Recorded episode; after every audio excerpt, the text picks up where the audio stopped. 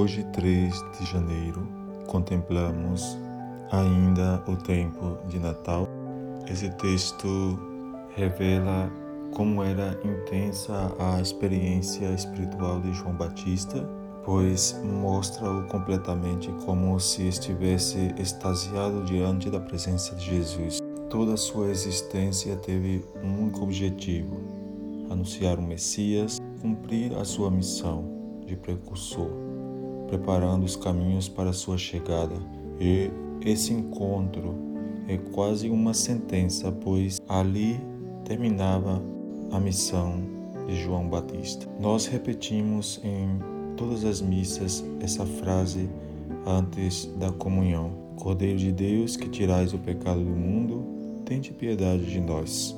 João Batista foi quem primeiro reconheceu em Jesus, no ventre da sua mãe, quem seria verdadeiramente o Messias.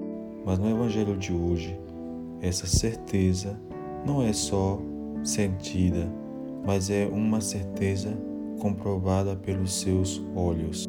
Nas palavras de João está implícita a morte e ressurreição de Jesus, sendo conhecedor do destino que teria o Messias de enviado de Deus, ele o associa ao Cordeiro, já anunciando a sua morte como sacrifício pelos nossos pecados. Acolher a palavra do Senhor é acolher o próprio Cristo. Não acolher é negar a Cristo. No Cristo estão a vida, a paz e nossa salvação. Sem Ele, nada podemos fazer. Deixemos, pois, que Ele seja a vida em nossa vida.